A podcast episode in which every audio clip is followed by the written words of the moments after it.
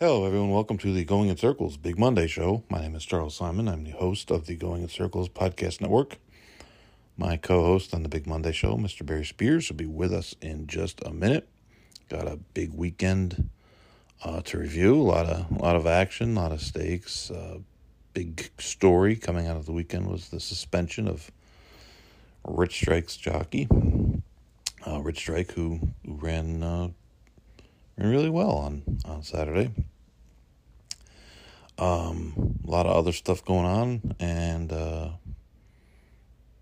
we'll talk about it. See you in about a minute and a half.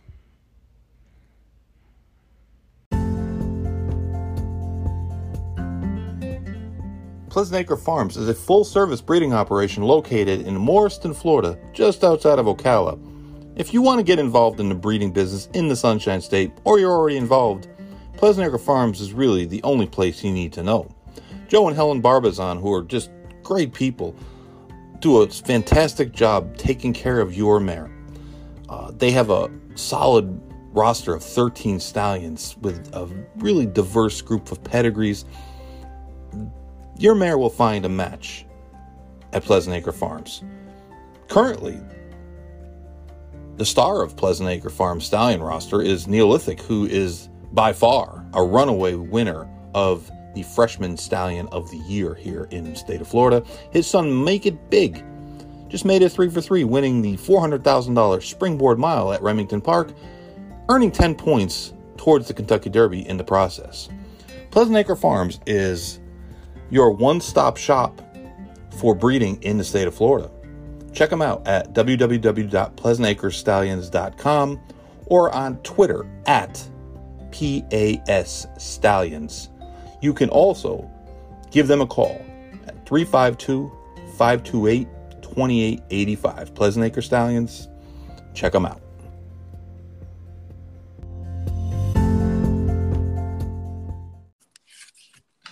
Hello, Hurricane Survivor Sniper. yeah. You made it. Yeah. Made it to the other side, huh? You got power back. Yesterday. Well, it's better than the uh, first uh, estimate that you got. Yeah, they said Tuesday, and that would have been not ideal. But No. uh, they were out there doing their thing. I have to give them credit. They they really got things back together around here fairly quickly. Even though I was annoyed by not having power, it wasn't like the biggest thing in the world. I I know there's other people in other places in Florida that were hit way harder than than what we got or actually we got lucky our our neighborhood got kind of messed up but um we didn't do that bad as far as damage or anything and everybody's safe happy healthy and back to work Back to work. I hear you, man. Yeah. other than breezy breezy's breezy's home till wednesday Really? Back to school till wednesday because i think their her school doesn't have power yet Really? yeah Well, I'm sure. I'm sure she's highly upset about that. No, she is not. Other than the fact that I, I gave her the Heisman on making um, shrimp ramen for her earlier, Yeah. she's fine with it. Is a play her Nintendo. Yeah, I could hear. I, I could. I could dig that. Better. than. I could dig that. Yeah. Well, we have uh, we have news and thoroughbred racing as as always. We have some controversy. You said good news? No, I said we have news. Oh, oh okay. I mean, it's good news, I guess. I guess depends on how you look at it, right? What's good for someone is bad for someone else. true, true. Um, in this case, uh, Sonny Leon, oh man, he got uh, 15 days for the uh, the flagrant foul he committed on Tyler Gaffalione flagrant two. at the end of the uh, the Lukas Classic. Um, it's always so interesting to me to see people's reactions in that uh, I mean, we've been calling pretty much since we started the show for the stewards to like do something, you know, about the rough riding that that exists on a daily basis. It, it's essentially across the board. I don't know that there's any tracks that are really, um, you know, not not uh, they're immune to the issues of of herding and sense of herding. And I just think it's funny sometimes how how the reactions and then kind of the counter reactions and you know, like when it first came out and uh, I mean I'll be honest I'm happy Rich Strike lost yeah not not because I, I I didn't even bet on the race I, I just couldn't really make heads or tails of it and couldn't come up with a real solid opinion and and honestly, in the preview, I, I kind of said, you know, of all the horses in the race, the one horse that's most likely to improve is him, is Red Strike. Yeah. And, um, you know, everyone else in the race, and I know people hate, uh, you know, going to hate to hear this, at least some people, but those horses are just horses. Um, right. They were what what passes these days for like top flight races are just not that good. I mean, the horses just aren't that good, and the separation between the three year olds and the older horses at this time of year, it just isn't that great anymore. And and um, you know, Art Collector is is a nice horse, and I'd like to have him, but I mean, right? He's not he's not burning burning up anybody. You know, he's not. He's just dominant. a nice horse against the top top okay. horses. He's, he's just good. not good enough, and um, I mean, Hot Rod Charlie's a good horse, but he doesn't exactly, you know, he, he you can't wallpaper your your walls of your office with with Hot Rod Charlie win pictures. More like place pictures, which is amazing that he actually kind of fought back and won. You know, Chess Chief is, you know, he he's been he's been well. Terrible. He's just waiting for the fairgrounds. He's been terrible all year, and and uh, King Fury is just a clunker, and King I mean, Happy, Happy Saver got stuck on the inside, and I mean, Leon did a pretty good job of keeping him trapped, which seemed to be his goal um, for most of the race, and it worked. But um, I mean, the horse ran good. He ran well. I, I just sometimes I'm not sure what the the Rich Strike fan base wants us to say. Like oh, he ran well. Is he better than we originally thought? Probably. He he's, he has developed some, but he's this is October of his two year old year, excuse me, three year old year, and he still has two wins. well, that's that's where it stops and starts with me. I mean, if he would have won the other day, you know, uh, it would have at least boosted him up. But to me, it it it doesn't really do much for him in defeat, especially against a field like that. You know, if if it was a better field and he kind of, you know, improved and, and ran that well, I'd be, you know, a little more excited. Um, but I, I just don't think that field was that great. And then he took the lead and gave it back up. Um, that doesn't bode well for me anyway going forward. I, I mean, yeah, he ran better, and then you could also say that he could be just a horse for course. Um, you know, for Churchill. I mean, his his best two races by far were at Churchill. Three races now. Yeah, I, I think he I broke think, his maiden by thirteen there. Correct. I think that people pointing out the Travers Beyer figure. That Beyer figure is high because Epicenter ran really well. right, Epicenter ran is and it, it may even be a little bit high in, in that. In general, like uh, the whole crew got. It, it's hard to believe they all all the horses who ran second, third, and fourth all ran their lifetime best race in that race.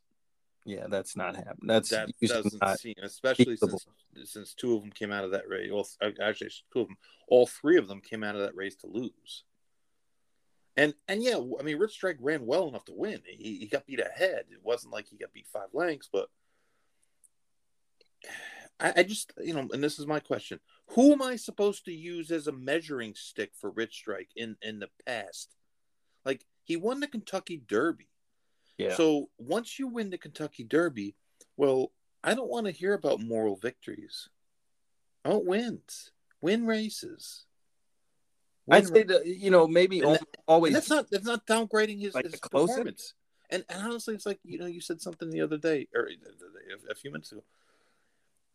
The older horses stink in this country. and I, and I, it's like everybody's oh no my god Indian Charlie Uh. Hot Rod Charlie is not. Hot Rod Charlie never wins. He Nope. he he beat Rich Strike by a head. Happy Saver never wins. Art Collector has has four wins in the last two years. Two in the or five wins in the last two years. Two in the Alydar, which is a restricted stake, and two at Charles Town. You know, Hot Rod Charlie is almost like the the running style opposite of Midnight Bourbon. Yeah, right. I mean, he just he's there all the time. He's right there close, and he doesn't win a whole lot. I mean, Um, Country Grammar. uh, you know, what that, that race. the old country grammar I mean, has shown up. Will, will someone please try to try to convince me that that was a good race in California the other day? It's the same old horses in California, and everybody said, "Oh, Country Grammar won the you know they ran." Country Grammar is really good in in the Middle East. He should stand in Saudi Arabia, but they take turns beating each other. yeah, out west. The Awesome again, it was just a race. I mean, these are just okay horses. I think if Flightline runs his race, I could ride him and beat those horses. And the horse who's supposed to be the second best horse, Didn't look good. he didn't look good his last two races. I mean, he he did fine in the Whitney. He won the race. You know, it, it was it was a um, it was a workmanlike victory, and everyone got got caught up in the Irad tactics after that race. See, they, they I think they got it wrong. They should have got after him about his tactics this time, and they didn't. Yeah, I think I think Todd Pletcher did though. I, know what he's saying, but I don't. I don't think. He, I think the horse was. Uh, honestly, I think the horse stunk the other day. Yeah, he made. I- you know, Listen, It- you can it was a say, wet you track, say too. he took a hold of him too hard for the first half mile of the race, but the reins are dangling after the half mile. He doesn't have a, have a hold of him on the turn. The reins are dangling, and that's not how the horse races. Like he, he he's he's a horse that runs through the bridle. Irad was nervous, and that's what I was looking at in that race, because a was on a uh, was on a, a sloppy track. It was aqueduct. He's never run there. Uh, Irad did obviously when he broke, he got him to off of the inside intentionally, which I'm, I'm assuming he was trying to find the best path. But Irad got nervous when he looked to the right, going on the turn. and law professor the law right professor there at his there. And his horse wasn't accelerating like he always does at that part of the race. He was worried. And he even did the, you know, the late crossover to make Yeah. sure, I saw that. you know. and and to me, that instead of me trying to determine how the horse felt or this or that, I watched the guy that rides him all the time. And you watch him ride him in some of the other races. And I went back and, and you watch him uh ro- watch yeah, Oh, the Pegasus. I mean, he didn't move a muscle, and the horse just drew away. you know, and and and you watch him in uh, the Nehrud, Mhm. um, and you know, even in the Whitney until until late in the stretch. I mean, on the turn in the Whitney, he looked like he was going to pull away. You know, like just gallop, gallop. And I I mean, to me, he just since he's come back from Dubai, he ran that one big race in the sprint, but he beat the crap out of Speaker's Corner that day. And at the time, Speaker's Corner was much higher regarded than he is now. And I, have I, I don't watch these these television shows, but horse racing shows. I'm sorry, but it's it's it's awful. It's just awful. I mean, it makes like NFL broadcasts seem like Emmy Award winners. But the idea that that Junior Alvarado did something wrong on Speaker's Corner in the mile race at Churchill is, is as was offered by one of the talents, um, who was a very very was a great rider, but his TV skills just seems like you know like like we always got to be mad at somebody or we're always defending the undefendable or we're mad at somebody.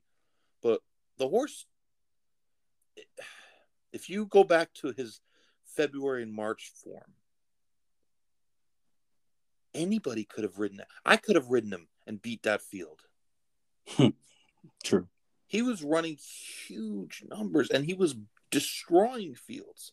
The horse who was second in um what do they call that race that they ran on at Churchill? what are they? Saturday.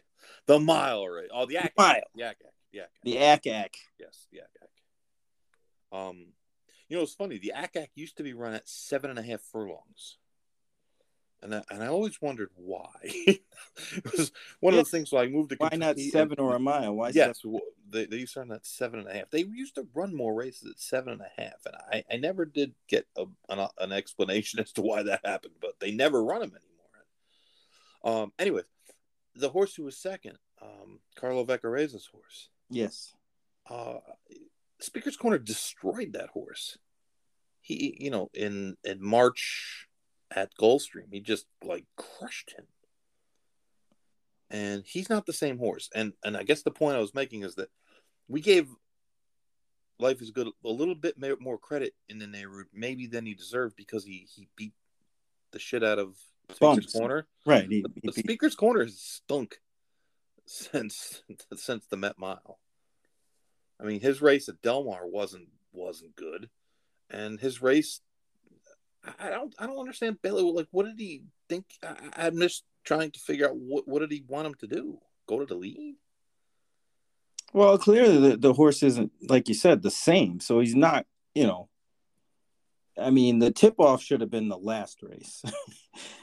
you know, probably needed a break after that one instead of going in the Ack Ack. But here we are, and I'm sure he'll get a break now. Probably won't see him until Gulfstream championship meet. Honestly, I thought from the rail to Alvarado, and especially when the rail seemed good earlier in the card, that he would send. he would send him right. But I don't necessarily think that he has to be on the lead. No, and I don't think that that race, um, I don't think it cost him the race. No, he's not. He's not like an all-out front runner, right? Like that. He, I mean, he's shown a little bit of tactical speed.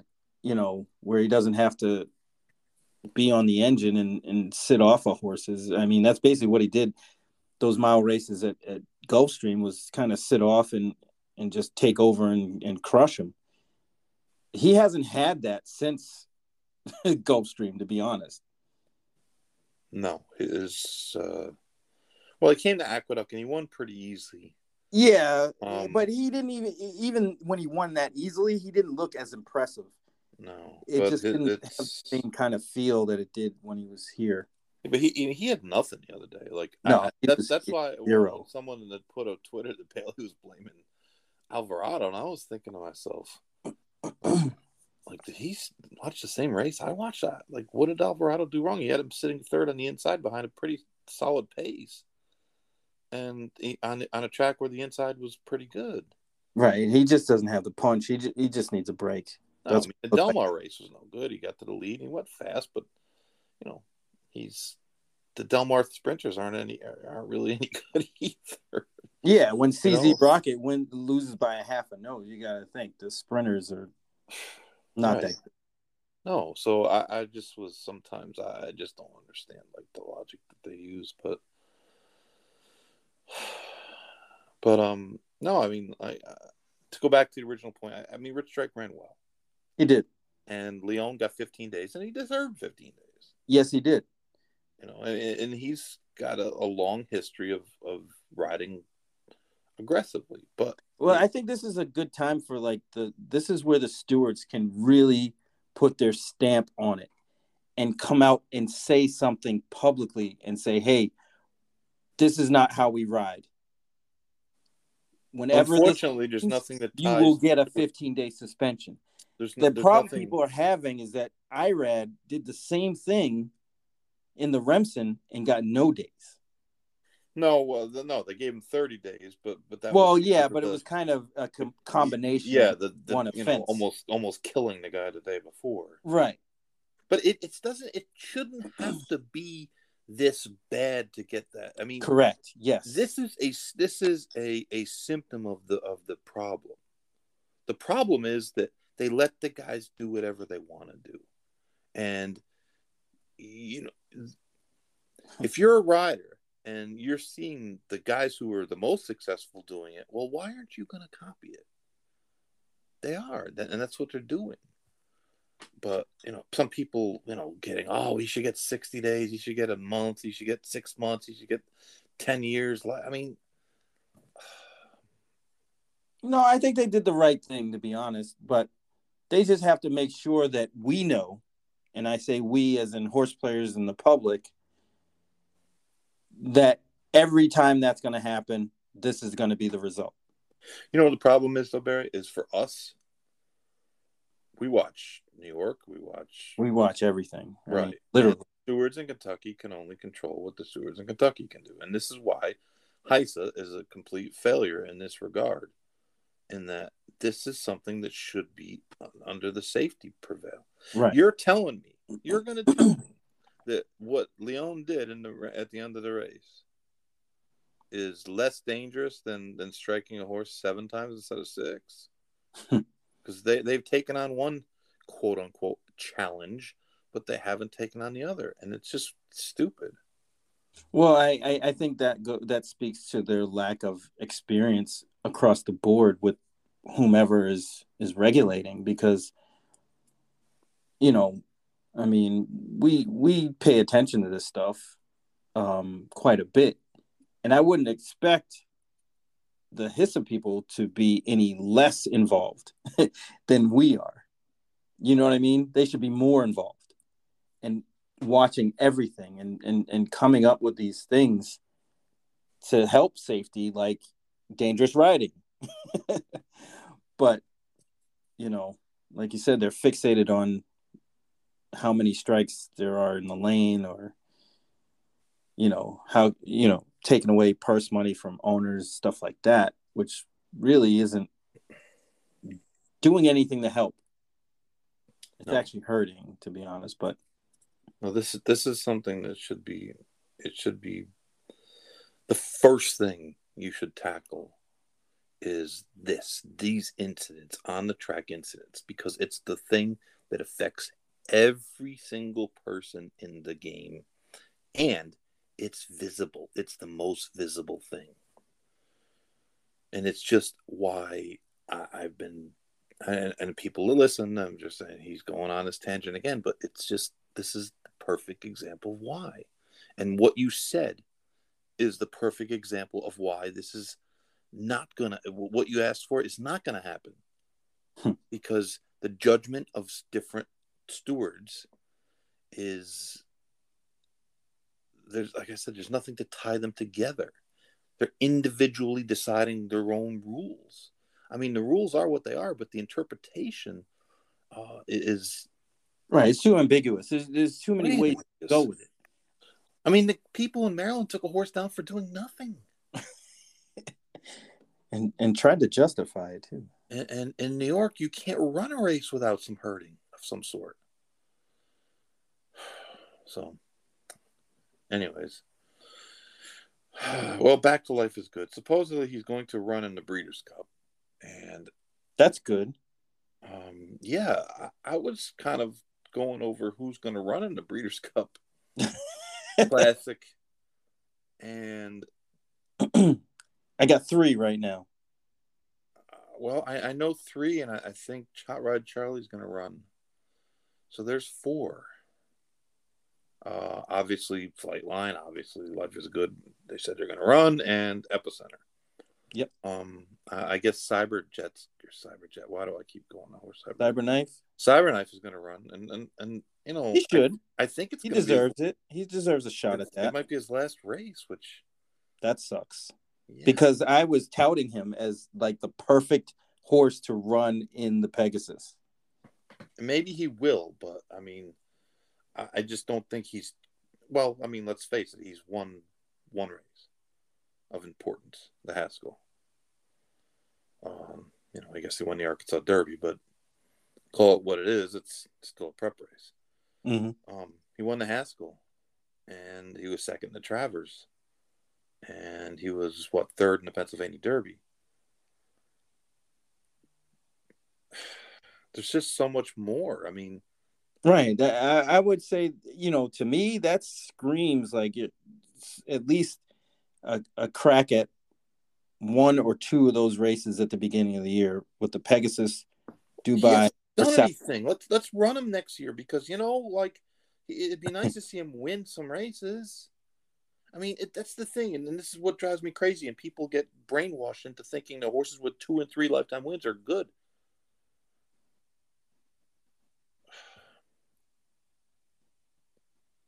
You got to do more.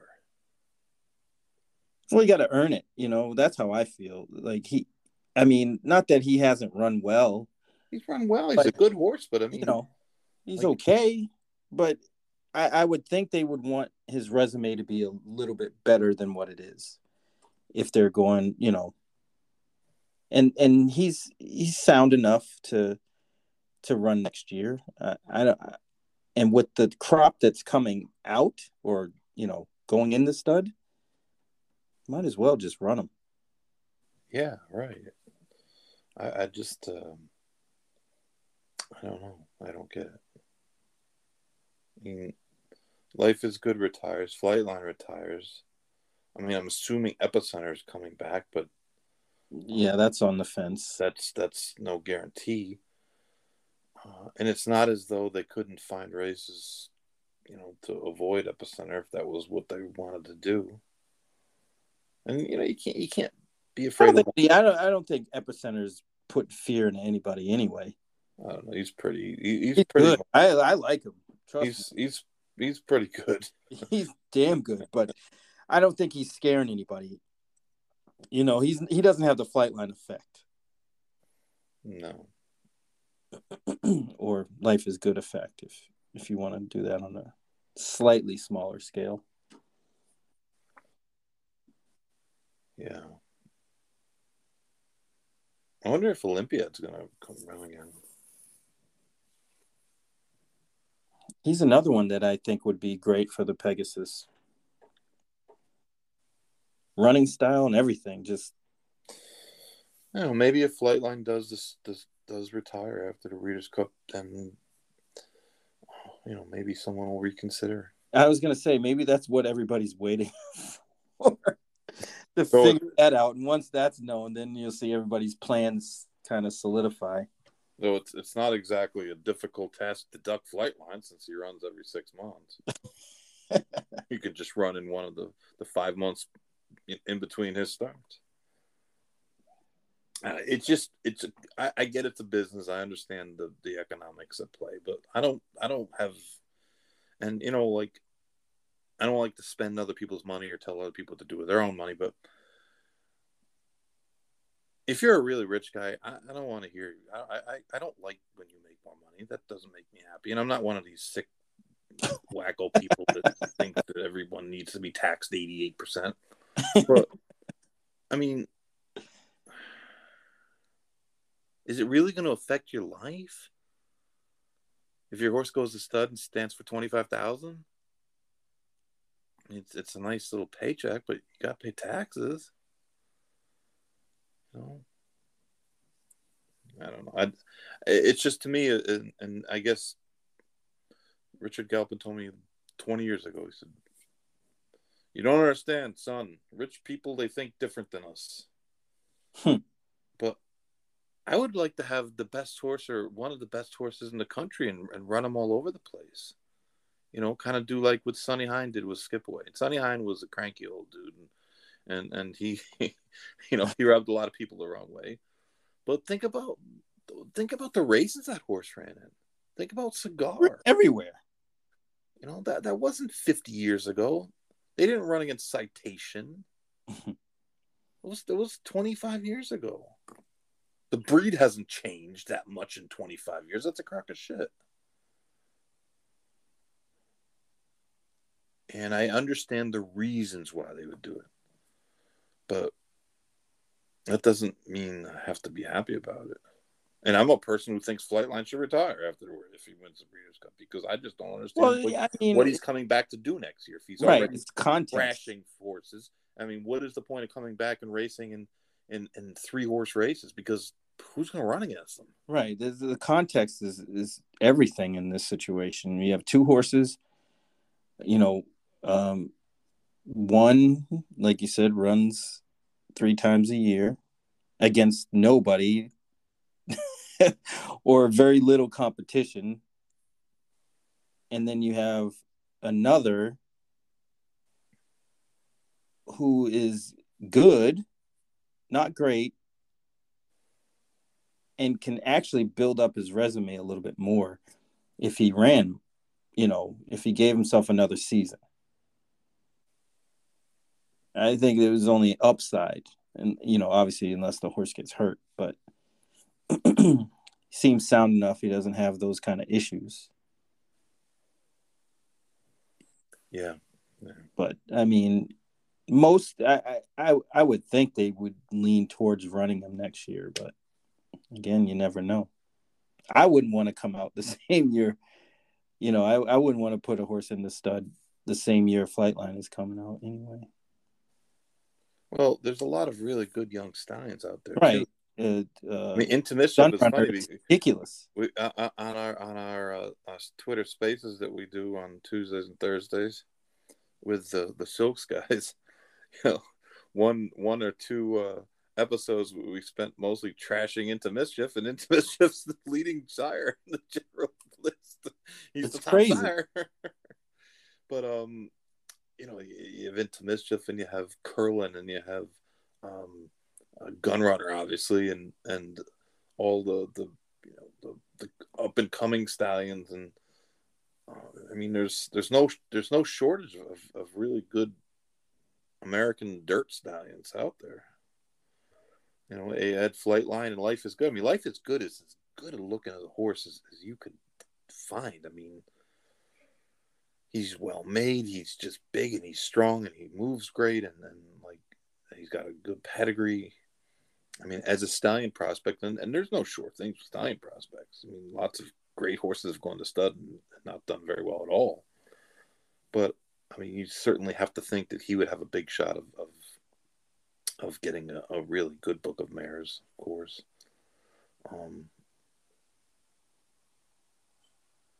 Mandaloun's going to stud, the Derby winner. I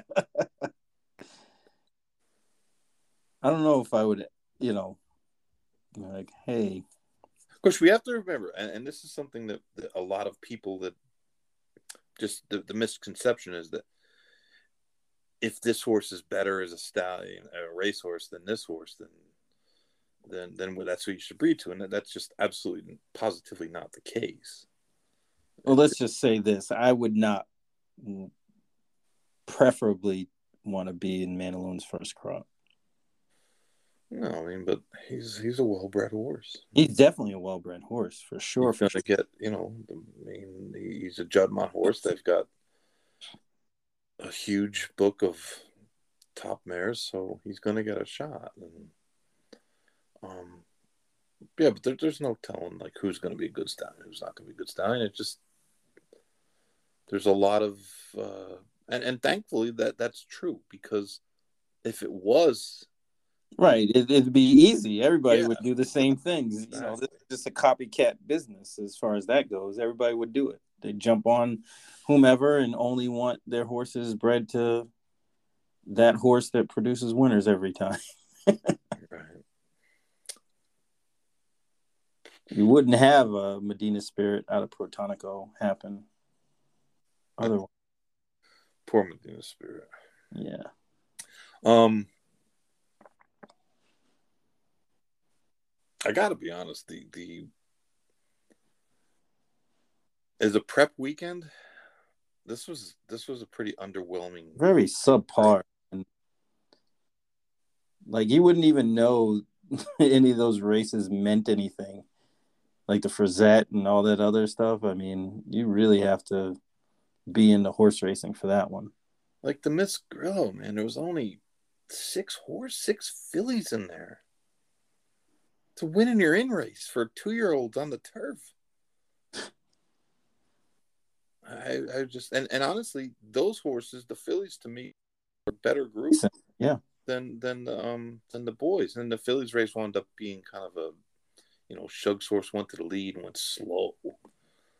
You know, there's no pace in the race. That's the other thing. It's it's like for some reason it, uh, in New York you're not allowed to have a, a turf horse with speed anymore. I don't get it. I just don't get it. Yeah, they but, just don't horses roll like they. But the Pilgrim, I mean, that really stunk. Those those horses are no good.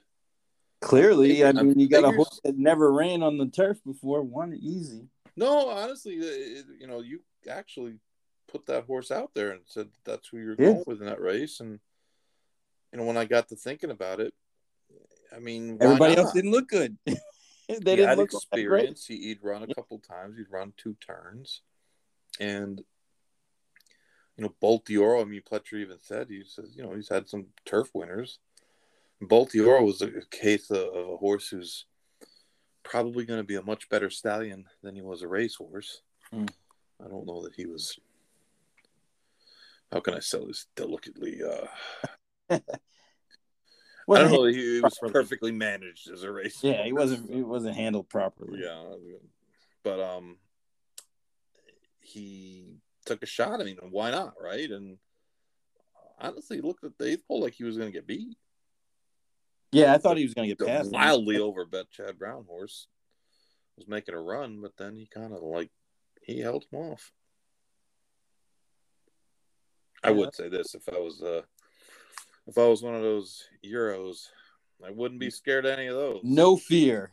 I'd be I'd be sending over. If I had a two year old stable pony, I'd be trying to get him in. you know what money's over there. Um, it was funny. Andy Serling put out something today, and he's not wrong about the juvenile turf sprint, and it, it probably Breeders' Cup race. And yep, he's probably right about that because, and this is the this is the argument I used to have about the marathon when it was a Breeders' Cup race. No division. There's no division. like it's a championship, right? But it's a championship for a division that doesn't exist. You know, like you got to build a division first. You have to have maiden races and allowance races and stakes, a series of stake races. You can't just put. It was so funny. People say, "Oh well, the people start breeding, you know, uh, uh, distance horses because they want to win a Breeders' Cup." Yeah. Okay. Sure. yeah. I'm gonna.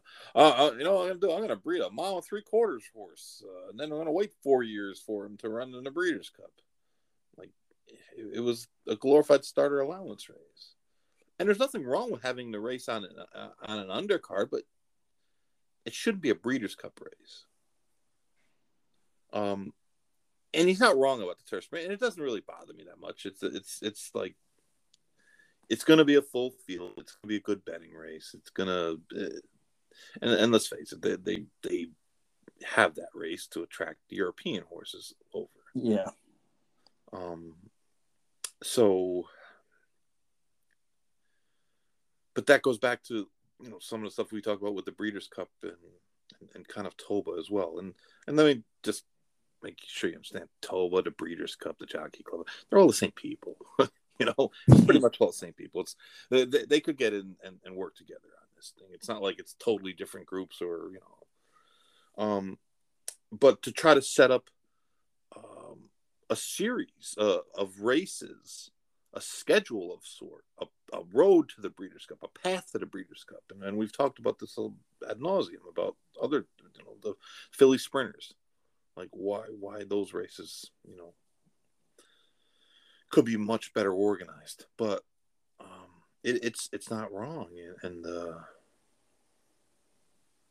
it's. Uh, I mean, like I said, it's it's a good betting race. I mean, it's 14 horses probably coming from about 10 different places.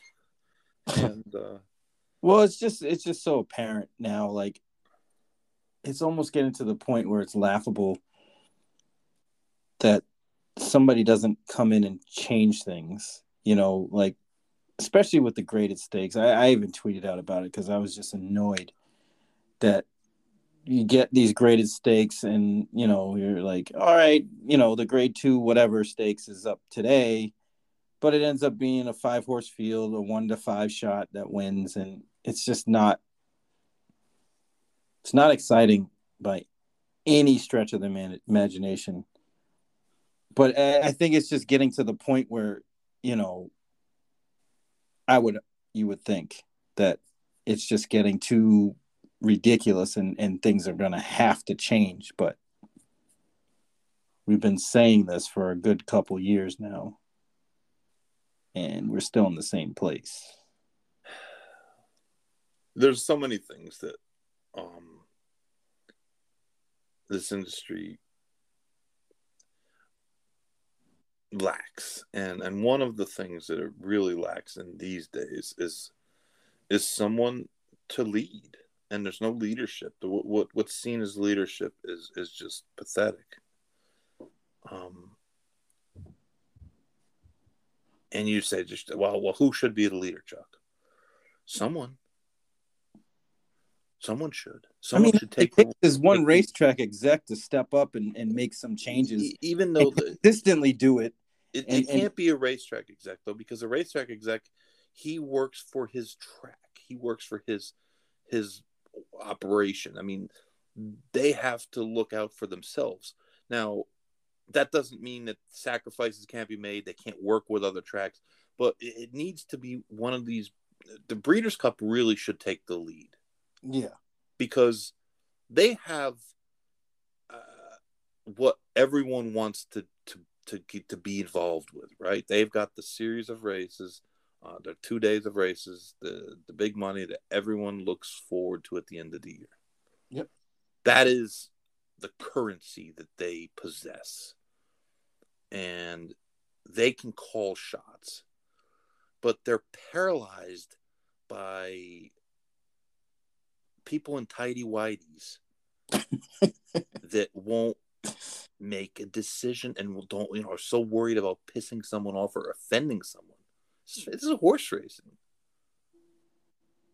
How can you offend someone in horse racing unless they're like just super sensitive? Oh, you said my horse sucks. Yeah, well, yeah, but your horse does suck. I don't like it. Then, then, then enter against my horse. I mean, that, that's how this whole thing started hundreds of years ago. My horse is better than your horse, and it's evolved into this country club atmosphere of you know, we don't want to upset the apple cart because oh, then they're making money, and they're making money, and they're making money, and they're making money. Who cares? Can't make an omelet without. Why should why should why should everyone else care? You know what we'd like? We'd we'd like if you fix things, and you made things better. We don't even get into the the betting side of it, but these are these. Uh, you know, we need to fix these things. There's too many graded stake races.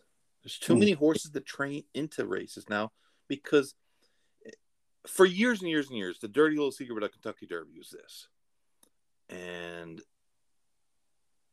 you know, no trainers of, of big outfits ever going to admit this. At least they won't publicly. But half the horses are there because the owners want to be there. And they look at it as though the trainer is paid to get me to that race. It's a 20 horse race going a mile and a quarter. It's kind of a crapshoot. You know, I just want to get in there and take a shot. We know that. We've always known that. Um, and it's kind of ignored. And people take horses like Soup and Sandwich and say, "Oh well, you know, he's a sleeper horse. He's got no shot. He never had a shot." Never had a shot. Zero shot. Even Taiba. Taiba's is is Taiba could beat Soup and Sandwich with two legs tied together. but he couldn't over he couldn't win that race in his third race. He was in there because the owner wanted to be in there. Which is fine. It's the Kentucky Derby. But now the Breeders' Cup has turned into that. In the training up to, the training up to, we're going to train up to, we're going to train up to because they just want to make it. They just want to make it in the race. That's just not how horse racing works, or, or, or at least worked for however many years it's been around. You you credentialed yourself. You you you prepared yourself. You got the foundation. And if if your horse threw a clunker in or got hurt or something happened, well, that was that was the way it went. You healed him back up and you brought him back. Yep. And now it's like we, we need to, a horse runs a good race and we they put him in bubble wrap and then we're supposed to just you know train up to it, train up to it, train up to it, train up to it. And it takes away, it takes away from the whole game. And it's not an individual thing. It's not this guy or that guy. It's it's just across the board. I remember the first Breeders' Cup, 1984, Hollywood Park, the turf, with half the field shipping in from overseas. All ran the week before. The entire field ran within three weeks. Every horse in the race had run within three weeks. I think there was 14 of them. It's unheard Now- of days. Now, there won't be any. There'll be zero. Not at not at a, at a in a grade one race. No. No. And it's funny because people say, oh, in Europe, they run them two weeks. Yeah, they run them back in two weeks once, and then they don't run for seven months. so we have a, a Going in Circles podcast uh, YouTube channel.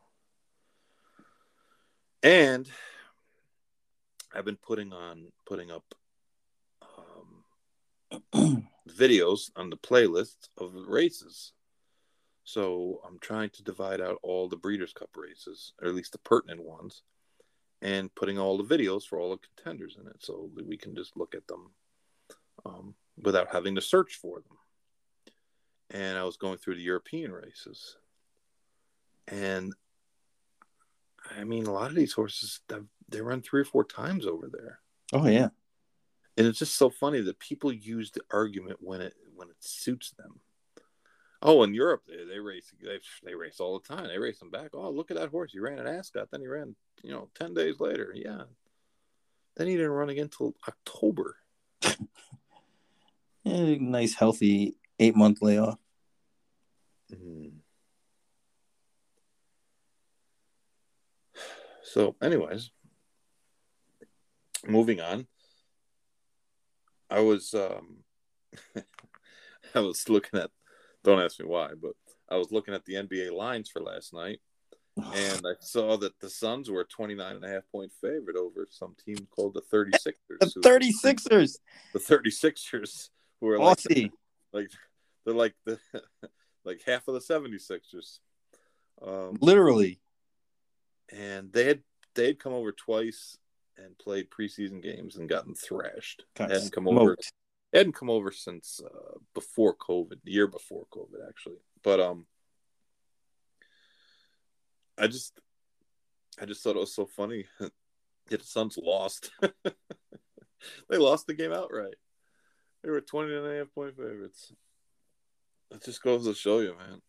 Sometimes Vegas doesn't get it right. Yeah. They seem to get football right though. Man, they they get football right up and down the whole way. I don't understand it. It's it's freakish. Like the the over unders, I'll never understand how they get that number relatively right every time. Like they're right around that number. True. I just don't understand. It just doesn't register in my head how that's possible. And I guess that's because of me playing basketball and I know like somebody could get hurt during the game and come off the bench. Some some other guy that never plays comes off the bench and lights him up for like 50. So I mean, it's like all the random things that can happen in the game, Right. Or more often than not, that they're the number is they're right on. Right. Like, I mean, you can't account for injuries and you can't account for just a bad day by offensively or defensively by one of the teams. It's just, but they're always on it despite those things. Uh, you know who's going to the the the game uh, in Buffalo this weekend? Our guy? The mayor, Oh, on purpose? the mayor and company are heading to Buffalo. On purpose. They're going on Saturday afternoon. I guess Saturday morning. They're going to go. They're, getting, they're getting a tour of Niagara Falls. Oh wow! So if you see an incident at Niagara Falls, you'll know why. Some lunatic throwing wings at somebody. That's our guy. There's a guy with a giant head. He just jumped over the falls with a margarita in a Um, barrel.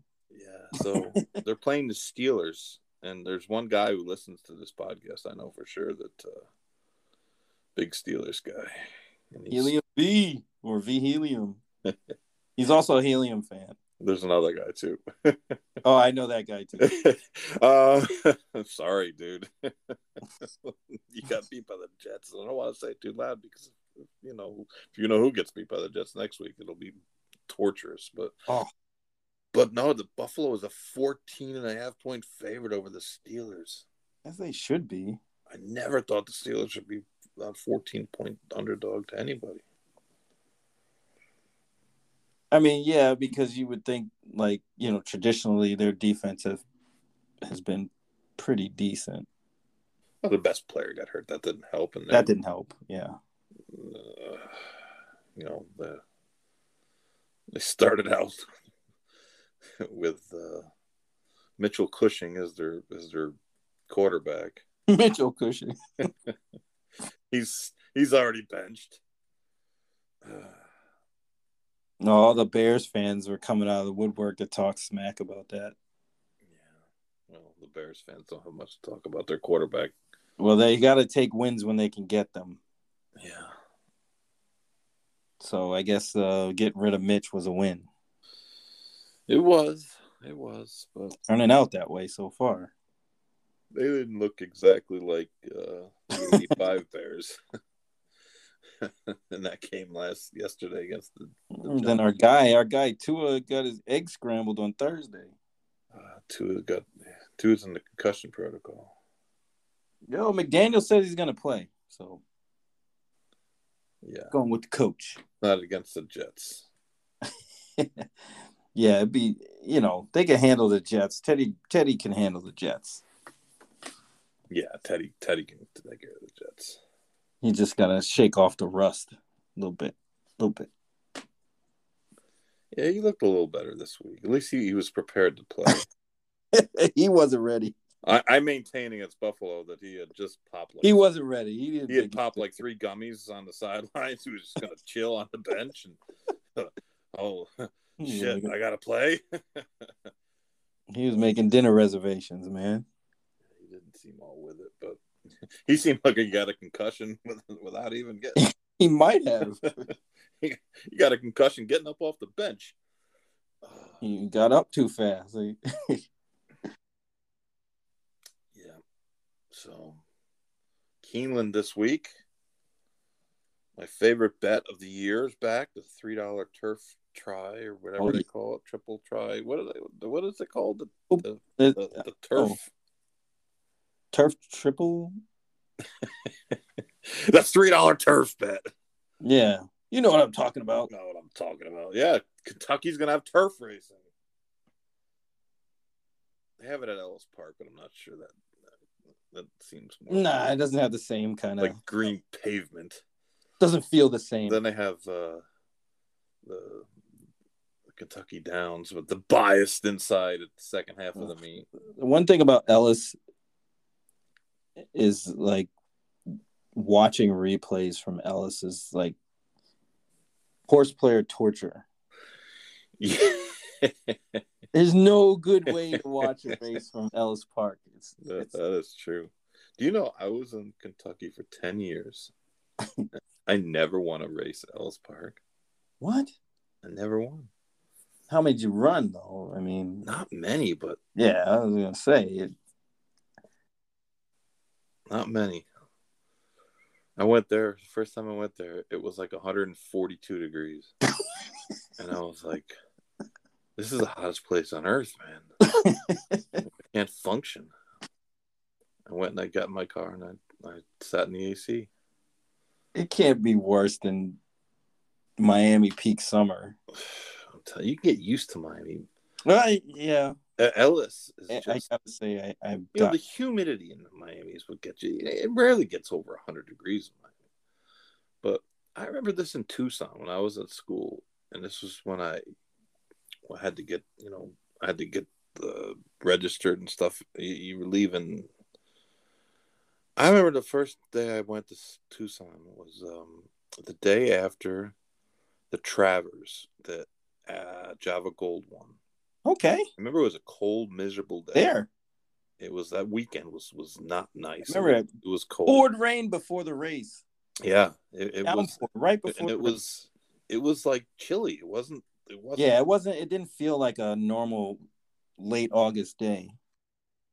And I got um. I got uh, I got off the plane in Tucson, and I left the airport and I walked out and they had this you know sliding glass doors and it was like walking into a furnace. It was like 108. I was like, holy shit, what did I get myself into here? Because I never visited or nothing. I was like, how bad can it be? I saw the brochure. I saw sun and cactuses and chicks. And I was like, it's like count me in. how bad can this place be? You know, I, I can make it there for, uh, for at least a, a, a couple of years, but um, the, everything was so hot, and that's the thing is the ground gets hot, like the ground is hot, so y- you know there's no escaping it. I burned my hand on a phone bank. like a payphone. Yeah, yeah. It was in the sun, and it's hard to describe. But they had this this bank of phones uh, on, and uh, I went up and I picked one up, and you know, I've been in the sun for nine hours or whatever, and it was it was like picking up molten iron, man. It was. Surprised I have any feeling in that hand after that. But some girl was like, "No," it was like you know slow motion. Like, "No, don't pick the phone up." But but yeah, it was so hot. But now Ellis Park is like stupid hot, man. The pea patch, man. It looks hot on TV though. I have to, Yeah, it does look hot there. I don't. I guess I probably ran 12, 13, 14, 15 horses there, but I never won. I never won. I got beat. I got beat. It was like two to five one time. The horse was we were just dropping to get rid of, and he lost. And then, uh, oh, she lost with a filly. They claimed this filly at a Tampa, and it was people I didn't even know. Um, and they claimed her as a broodmare. Well, they got her back to the farm in Kentucky, and turns out she didn't have ovaries. Dang. So one thing led to another, and I wound up with the horse, and you know she just wasn't any good. Um, I think we dropped her from like fifteen to like the five thousand. Never win three, and she went off like two to five or three to five, and of course didn't win. so I remember telling it, and- the guy that owned the horse was a really nice guy. It was this this couple, and they were they were nice people, really nice people, and they they were trying hard. They had a farm out in, um, Versailles, and it was a little farm, but you know, a nice little farm. And, um, and I told them, I said, listen, I'm gonna run this horse at River Downs in a, a dated nickel. I said the horses there are so bad, like so bad, that she has to beat these. You know, I go win, lose or draw. She's not coming back to the barn in Churchill. You've got to go from drive from Lexington to River Downs, which is only about an hour, uh, and pick her up because she's got to go home with you after the race, or you can sell her to somebody. I go, but she's on a one way trip, my friend. She cannot come back to the barn. She's banned from the barn. So I sent Cherie, Cherie DeVaux, and and this girl named Ryan, Ryan Smith, to run the horse. And I said, "You guys are on your own. You know, this is the first horse I ever ran." By the He said, just don't bring it back. So I was at the farm. I had a farm in Lexington, which was, you know, I could talk for hours on that disaster, but uh, whatever it was, I got done early there. So I was like, you know what? Let's take a trip up to to River and spy on the girls. And go see this fine. Oh boy! So I get up there and um, uh, I'm standing outside the paddock, and, and River Downs is actually a nice little track. It's it's not. Um, I mean, the horses around there aren't very good, but it, it's it's right by the river, and it's Belterra now. Of course, it's a casino, and I haven't been there since. Why Pete Rose liked it there? Yeah. So I go up and I'm standing there, and I don't know anybody. It was funny because I go to tracks all over the place, and I, you always find people you know, and I like hardly knew anybody there. So I was standing there, sort of incognito by the by the rail, uh, but outside the paddock, trying not to let them see me, just kind of watching, you know. Yeah, that that. So I'm standing next to this lady, and she's complaining. And turns out she owns the horse who's the second choice in the race. Now we're coming off the Ellis Park race where I think we were third. And I think we were like four to five or three to five in this race. This is how bad this, these horses were. I mean, these are like, you know, like your your proverbial 30 or 40 Beyer horses. So she says, ah, "Can you believe these these these people from from Kentucky sent this heavy head up here to beat to run against us. I'm thinking to myself, you have no owner, idea, lady. I told the owner, this horse is banned, man. He ain't coming back to my barn. This is it. Win lose, I don't care if he wins by hundred. She's out, you know. And she said, yeah, this heavy head. And I and I, I was like, uh, you know, she kind of looked at me, and I was like, you know, just kind of shrugged my shoulders, like, yeah, you know. I'm thinking, like, she doesn't have any idea that that's my horse, you know. So Joe Johnson rode the horse, and he was up there to ride. Uh, the Cradle was that day. Huh. That's when they still had to race the Cradle. Yeah, I remember that. So he was riding the favorite in that race, so that's why he was up there. So uh, we had named him on, and and I remember telling him because he came over the barn in the morning, and I said, "Just don't, just you know, just don't lose, you know, whatever you do, please." So uh, he he he wins by like eight or nine. She won easy. And uh, who do I walk into? going to the winner's circle, Marty McGee. Hey. So we bring him in the winner's circle, and then I showed up. You know, the girls were like, "Oh my god, you're here!" I'm like, yeah, we're here for the win picture. So I won a race at River Downs, but I never did win a race at uh, I never did win a race at uh, Ellis Park. Basically, you should have won both. Yeah, yeah. They took them. They took her home. I don't know what they ever, uh, whatever become of that horse, but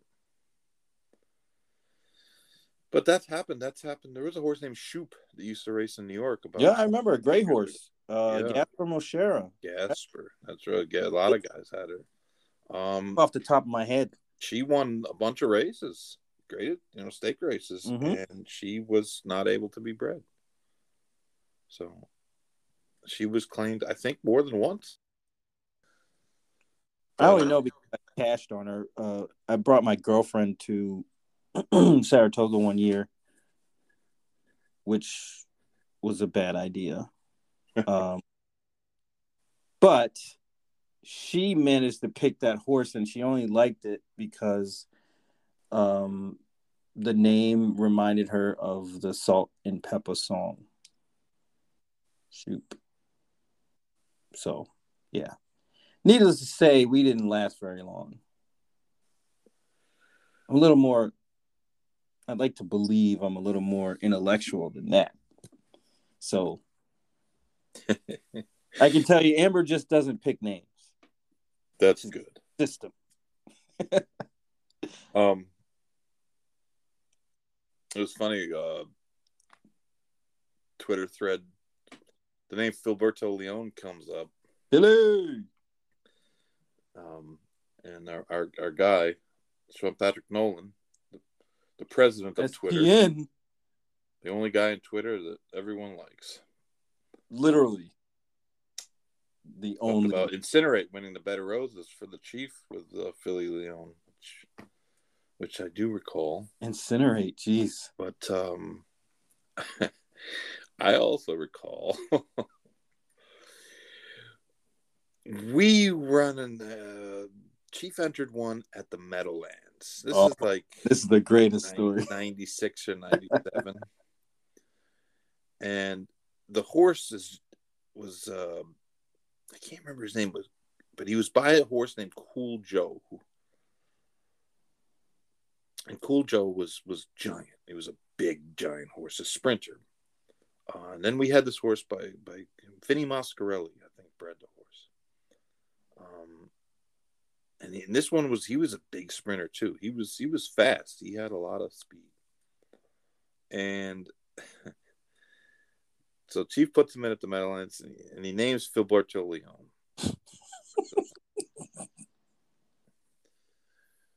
so I said to Leon, I got to leave early to go to the Meadowlands with this horse. Go to the jockey because he was riding at Belmont that day. I said, uh, and this was the fall, obviously the Meadowlands. Um, make sure you get the big girths because this horse has got extra big girths because he's freaking giant. And you never know. I mean, the Meadowlands, even then, oh, it wasn't uh, the meat. It wasn't like a long meet, so so we get over there and and it's like wicked cold that day you know the wind was whipping and um the groom that rubbed the horse um he had a wooden leg. So yeah this is this was I'm He's a pirate. this is the pirate ship that Jerkens ran and people have no idea people have no idea the handicap he, he he handicapped himself sometimes so the guy was a good groom, but he just struggled a little bit with a really tough horse because you know he had, wooden leg. Um, so uh, we come over and, and and we're at the Meadowlands, and the power goes out in the barn. So now we're in the dark for like two hours, and and and it just was and, and I took the van over. I didn't drive over, so so you're stuck. And it's cold and, and, and now the barn's dark and uh, they came and they gave us like flashlights. So it was just like insane. So by the time this race runs it's like 11 o'clock at night. Of course you know we'd started our day started about five that morning.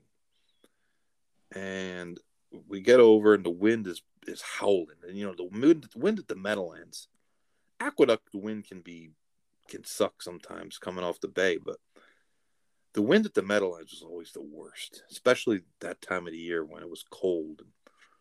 Um, you know, the Meadowlands is flat. There's nothing to Right. There's nothing block it.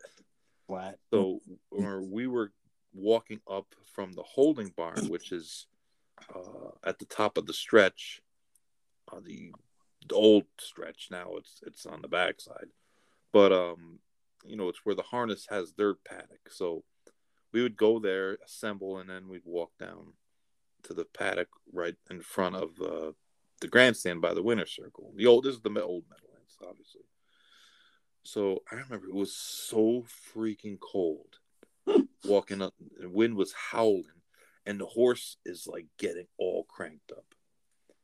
So we get in the stall, and the valet comes, and I said, "Did Le- Leon give you the girths?" And he's like, "No." So I'm uh, I'm already like, so he says, but I got I got I got these ones. They're pretty big. So I was like, all right, let's give it a try. So we tried. The girths were about six inches too short, which is a lot. It wasn't like close. It was like way too small. So um, I told the guy, I like, dude, you gotta have bigger ones because this is, you know. So the jocks room at the Meadowlands was a long ways away. They had to kind of like walk down a set of stairs and then walk like 100 yards and then go up a set of stairs. And so it wasn't like it, it was just, you know, a, a 30 second walk. So now the horse, he just half got saddled. Now he's all cranked up. So now he's jumping up and down, and the wooden leg guy can't hold him. So I wound up taking a hold of him and, and walking him around. And everybody else is saddled, and we're, and we're still, we got this big horse, and, and he's he's huge, right? And he's bucking and kicking, and the wind is blowing. And so now we're holding the race up.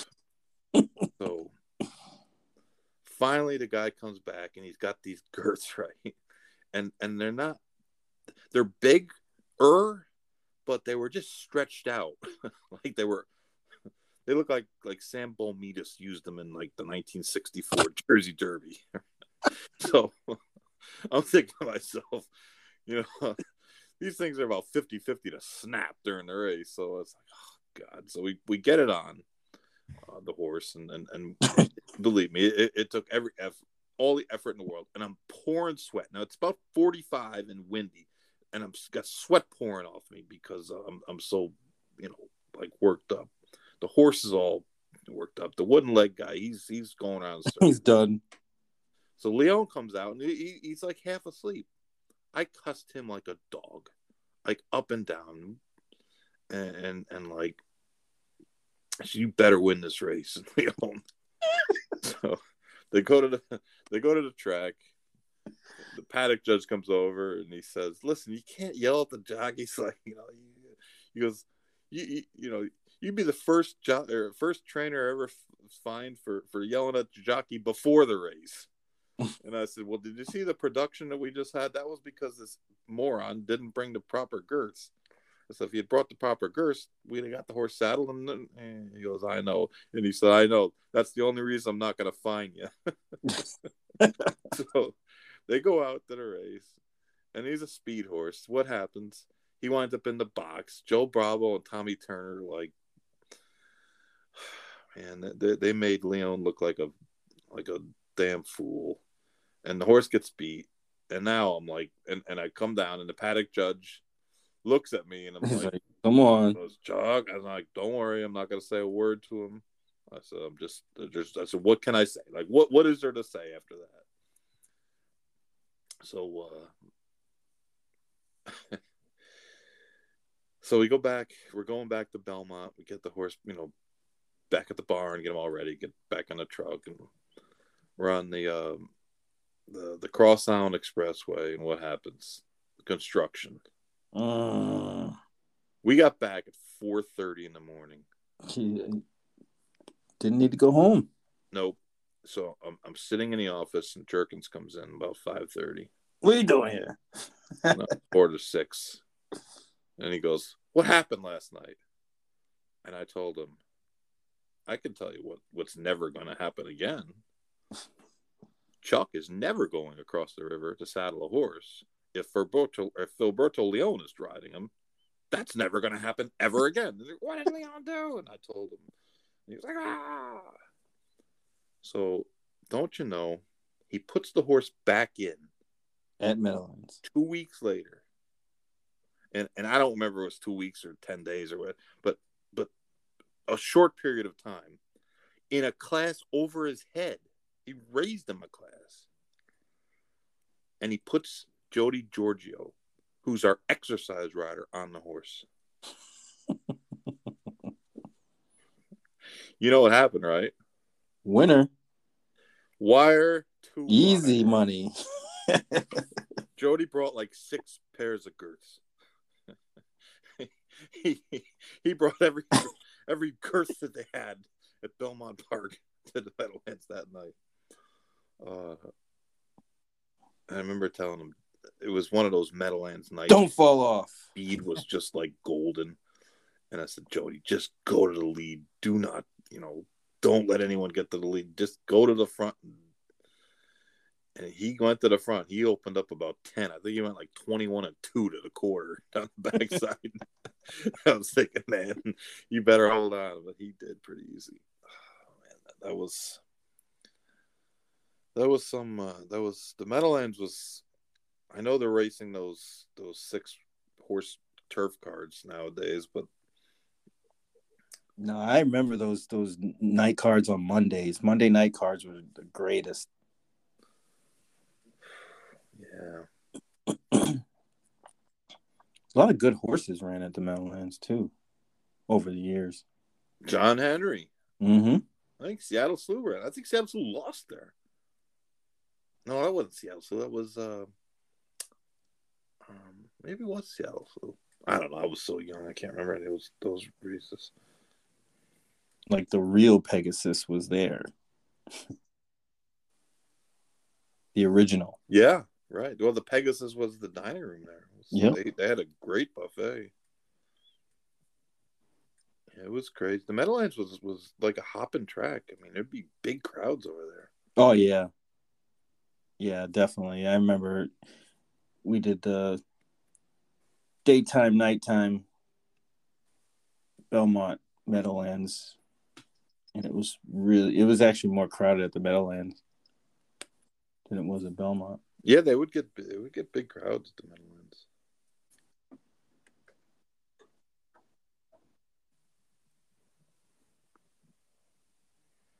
Oh shit! The mayor's calling. Uh oh. The mayor, the mayor wants in. You gotta bail him out. Probably. he's he's got a he's got a uh, a, a wife to be now. A mayor wrangler. That's right.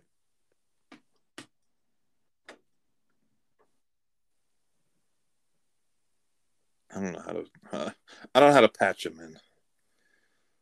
No idea. No clue.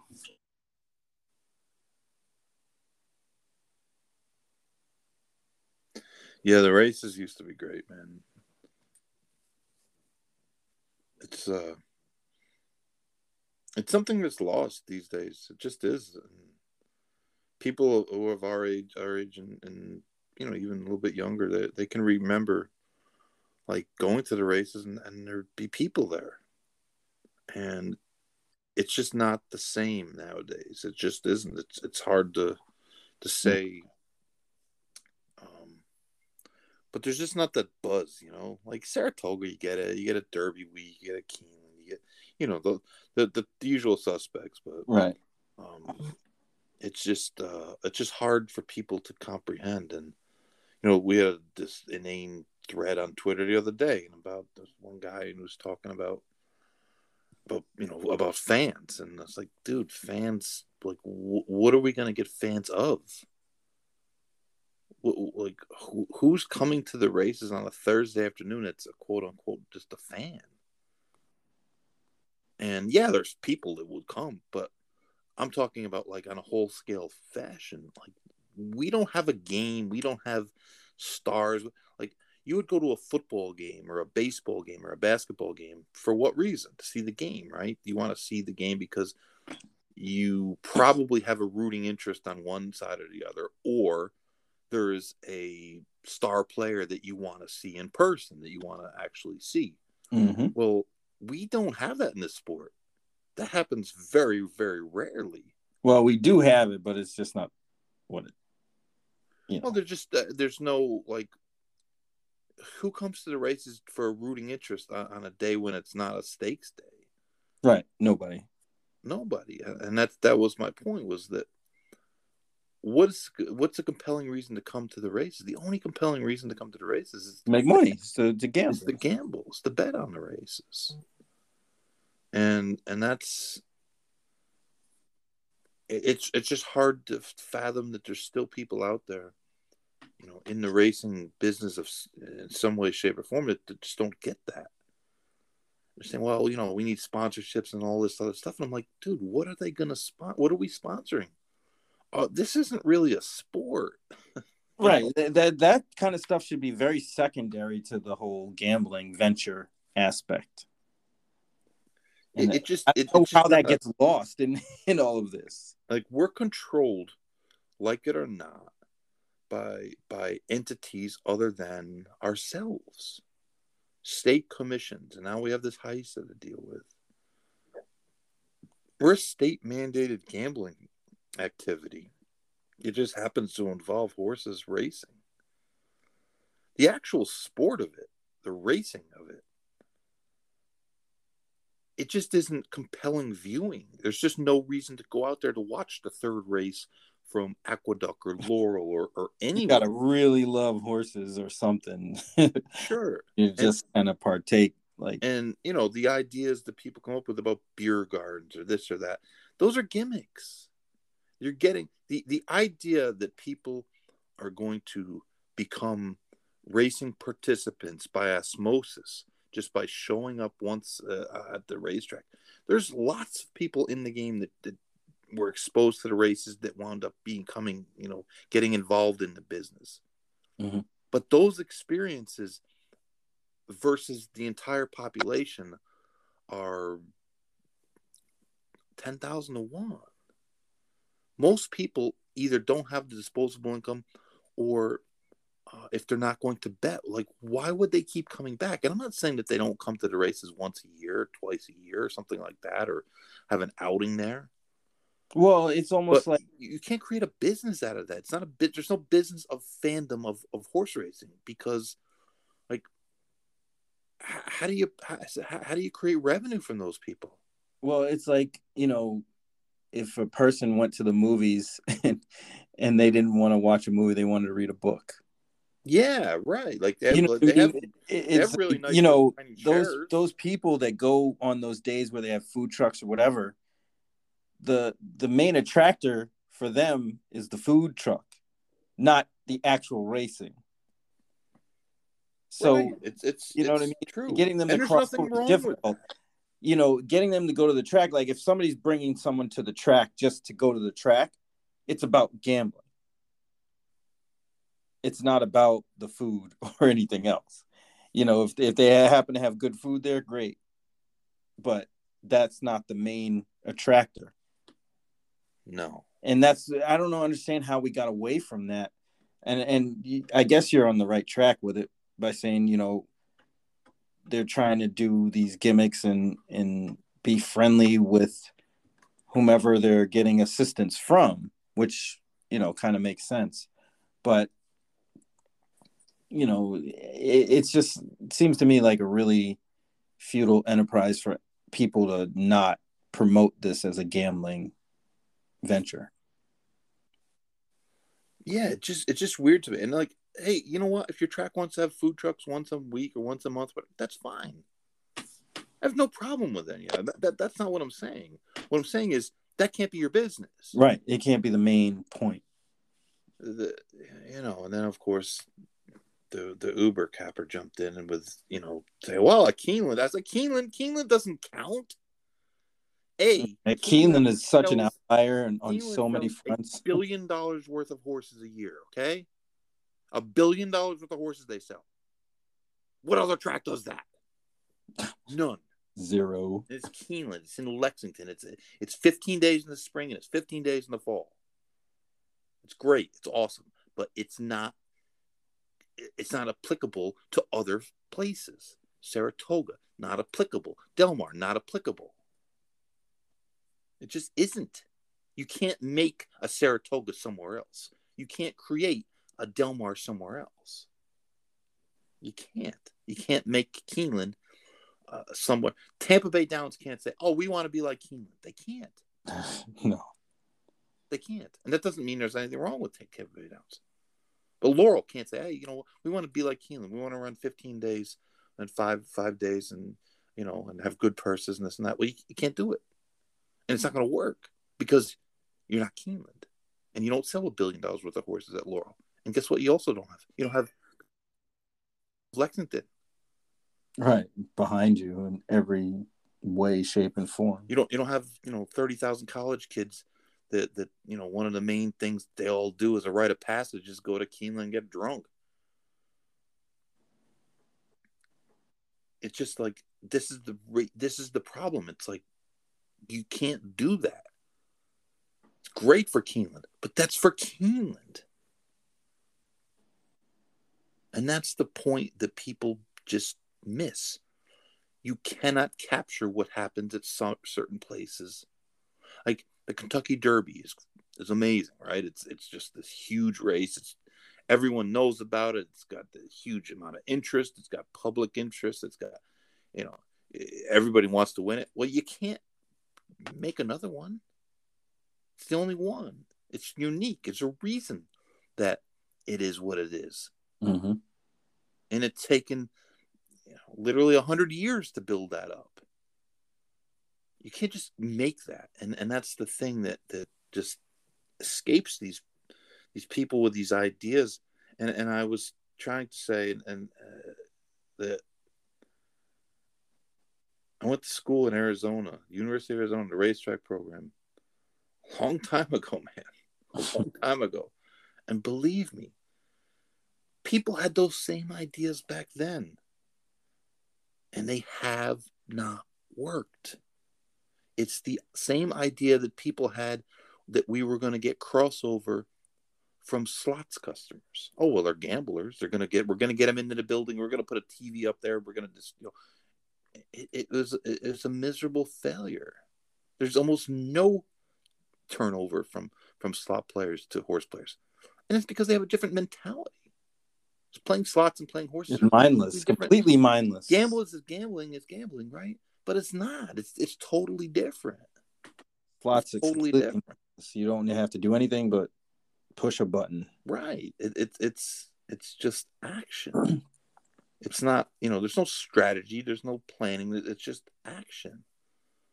And that's the thing is that a lot of people in this business thought that we would get people because they we got them in the building, and that's just not the way it works. Just getting them in the building isn't enough. It's enough for the rare person. It's enough for the the one out of a hundred, but that's not enough. Gambling is what this business is. In a lot of ways, the harm of and let's let's say this you know i'll say this right up front. Without the proceeds from racinos most of the tracks in this country would be closed at this point. They wouldn't have made it. Especially now. But the mentality that many in this industry have um, adopted because of that money the the lack of focus. And there's always been a lack of focus on the gambling side. But even as people became more aware of the economics of racing and and as such there's still the connotations of the betters are a nuisance and hey, we got slot money, and you know, look at Kentucky's purses, and do we really need you know? Uh, and that sucks because the slot money is not going to stay forever.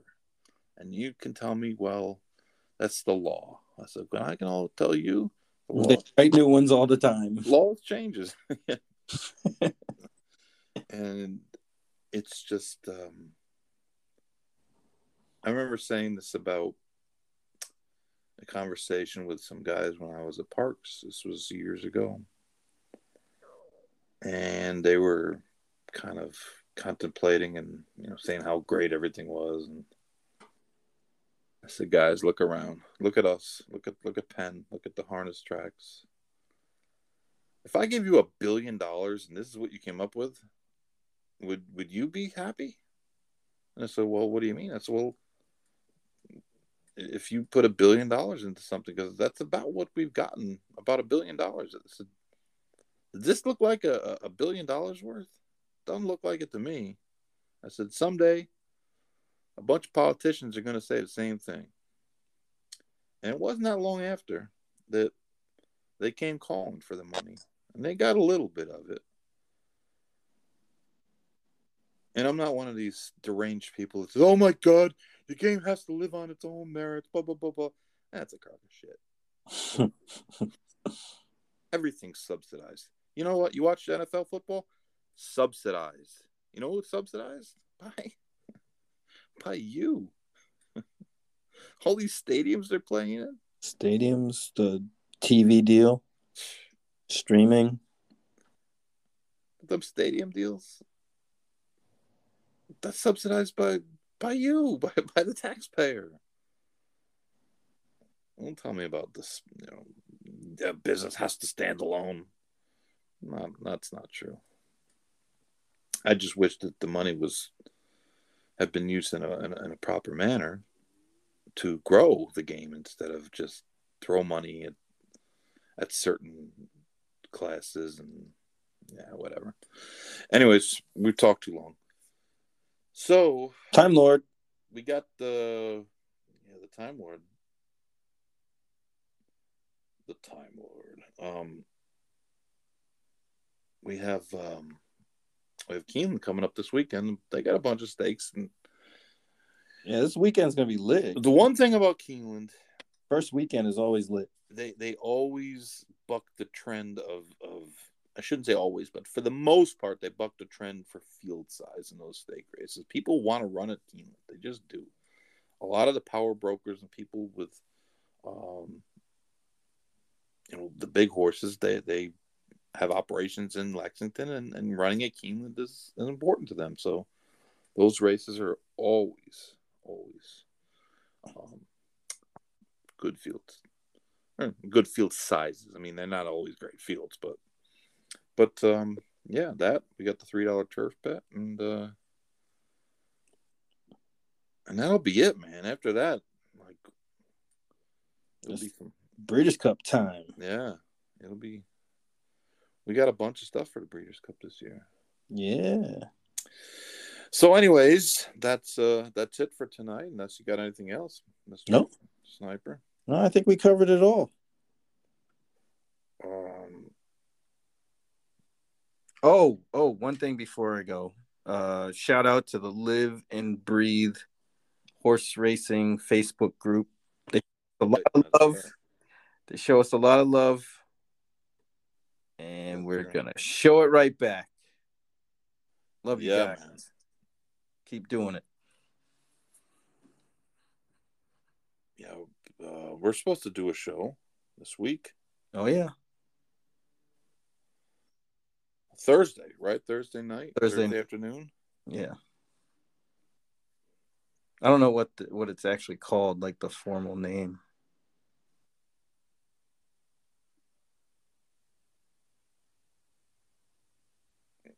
I don't either. I'm trying to think of it, and I don't want to say the wrong name, but Right. Yeah. I, I don't. I don't know what it is, but you'll see it. We'll tweet it. Yeah, yeah. I'll, I'm gonna. Uh, I'm Wednesday. I'm going on with our man Joey Bianca on his on the uh, writers' room. Uh, no, no, no, no, no. They wouldn't let me on that one. Why not? Uh, on on the one with Joey, the the better show. oh, better things. Yes, better, Okay. Okay. Okay. That's what's up. better thing. You're gonna you're gonna be his last show. No, no. I think he's gonna keep doing that one. He's just not gonna do the other. Oh, he's not gonna do the other one. yeah, okay. yeah, yeah. Because the better things is his. It's his deal. So, That's his baby. Yeah. yeah. He's allowed to. He's allowed to comment on that one. So, um, yeah, that that should be fun. Joe's a good guy. I've known Joey since before he was in the business. I remember when he was a, a slave working for Steve Bick. at the uh at the uh the barbecue stand in Saratoga. Big. The, the much the much missed barbecue stand. I Yeah. might add. Man, that was a that was a hell of a place, man. Bobby Frankel, Siaka, Jerry Brown. Uh, my, my dad used to go there every day. Of course. my dad stopped going. Um, he said, you know, it wasn't as fun. That, uh, and that, that goes back to the social aspect. You know, he used to hang out with the guys, and Yeah. it was, it was, it was fun. You know, our man Hooves, Hooves was, he was a regular. Oops. Yeah, he was there. But uh, yeah, that was uh, that was the last place I could have eaten uh, on the grounds of Saratoga, and it didn't cost a fortune. Usually because I ate for free. But Bick would always bring pies and stuff, man. but all good things come to an end, including this show. all right, everyone. If you've uh, if you survived this long, thank you for listening, and uh, we'll talk to you next week. See ya.